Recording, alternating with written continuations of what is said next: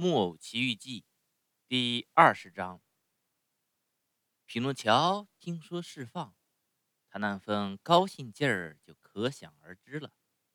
他二话没说，马上出城，取道上仙女那座小屋子去了。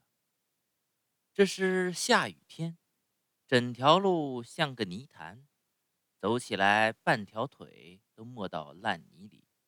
可木偶。一点儿都不在乎，他急着要重新看到他的爸爸，看到他天蓝色头发的姐姐。他蹦啊跳啊，跑得像条猎犬。泥浆溅到帽子上，他一面跑一面自言自语说：“我着了多少殃啊！这是活该。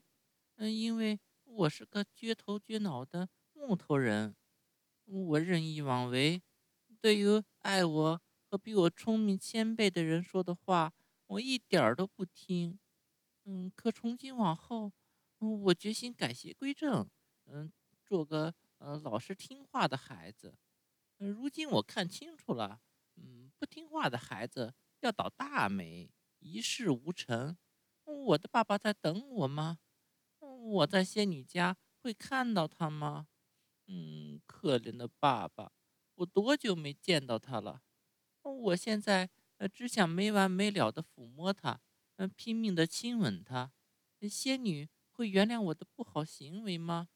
嗯，只要想一想，我得到他的百般关心和亲切治疗，嗯，只要想一想，我今天还能活着，全亏是他。嗯，还有还有孩子比我更忘恩负义。更没心肝的吗？他这么自言自语，一下子大吃一惊，停了下来，还倒退了四步。他看见什么了？他看见一条大蛇，直挺挺的横躺在路上。这条蛇绿皮火眼，尾巴很尖，像是烟囱在冒烟。木偶害怕的无法形容。他离开他，跑了有半公里多，坐在一堆石头上，只等这条蛇爬开，把路让出来。他等了一个钟头，两个钟头，三个钟头，可蛇还在那儿。虽然离得老远，还能看见它那双火眼红红的，尾巴尖儿冒出一股一股烟柱。最后，匹诺乔鼓足了勇气，走到那蛇，离开他几步，用很甜很细的声音讨好的对他说：“，对不起，蛇先生，请帮个忙，挪出点地方让我过去好吗？”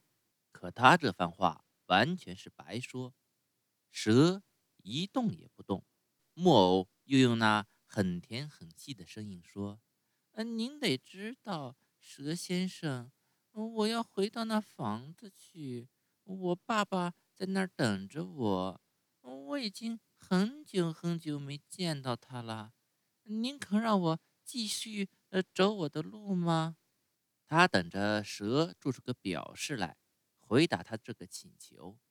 可蛇没有动静，相反。他一直好像很生猛，这时倒变得僵直不动了。他的眼睛闭上，尾巴停止冒烟。呃，他是他真的死了吗？匹诺乔说着，高兴地搓了搓手。他一点不耽搁，就要打他身上跳过去，跳到路的那一边。可他脚还没举起。蛇忽然像病起来的弹簧似的跳了起来，木偶大吃一惊，赶紧往后退，绊了下，跌倒在地上。跌的也真不巧，他的脑袋插在路上的泥浆里，只剩两条腿倒竖着。蛇看见木偶头朝下，两脚用难以想象的速度踢来踢去，就扭啊扭啊，狂笑起来。笑啊笑啊笑啊，最后笑得太厉害，肚子上一根静脉竟然断掉了，这回他真的死了。于是匹诺乔重新跑起来，要在天黑之前赶到仙女家。可路很长，肚子饿得慌，他再也忍耐不住，就跳进一块葡萄地，想采两串葡萄来吃。哎，真不该跳进去的。他一到葡萄藤底下，咔嗒，只觉得两脚给两块很锋利的铁片一下夹住，痛得他眼冒金星。可怜的木偶是给一个捕兽夹夹住了。这种捕兽夹是农民装在那里捕捉大鸡雕的。要知道，鸡雕是附近所有鸡舍的大灾星。